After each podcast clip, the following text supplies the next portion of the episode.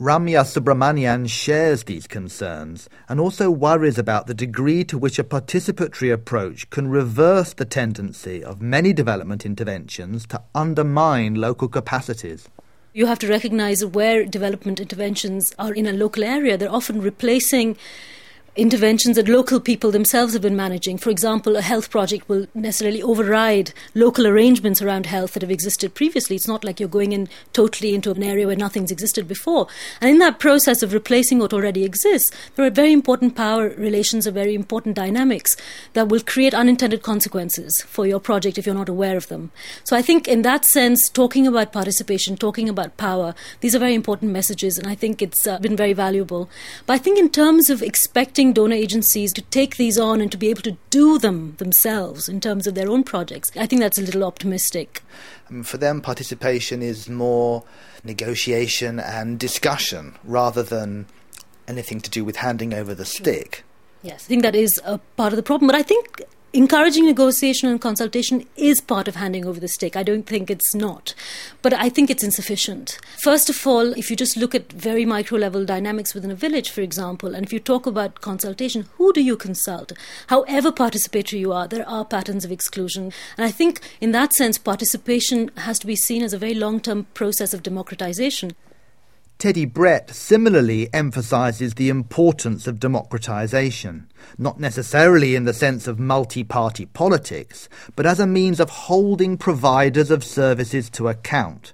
For him, that should be the aim of projects which promote participation, not airy fairy ideas about the potential altruism of individuals. Do you see this discussion about empowerment as being largely rhetorical? No, I wouldn't say that.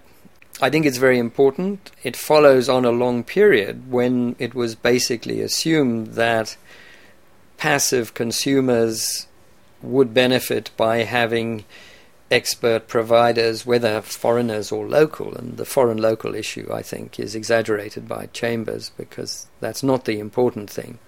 These expert providers who would, out of the goodness of their hearts, provide local people with, you know, good services and, and improve their lot and, and all the rest of it.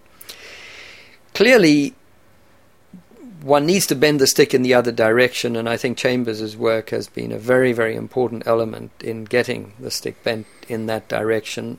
My question is has the stick been bent too far? Certainly, I think it has by Chambers, and I think it's been bent in a slightly wrong direction by some of the major agencies. Because the only thing that empowers people is not being put in charge and providing their own services. They can't do that. That would be to go back to, you know, subsistence economy in which one did everything oneself. The only thing that empowers people is being in a position to exert direct leverage and sanctions over the people who provide you with services.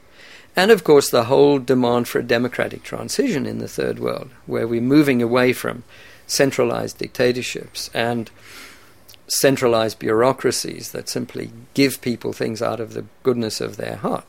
That whole process is part of this empowerment movement, and indeed, for me, development is very much about empowerment. Indeed, I can't imagine a development process that doesn't involve empowerment because at the end of the day, development is only development if it actually improves the condition of life, not of the rich people who are providing services, but of all the poor consumers who are sitting out there depending on these services and who for so long have been neglected, deprived, and often massively oppressed.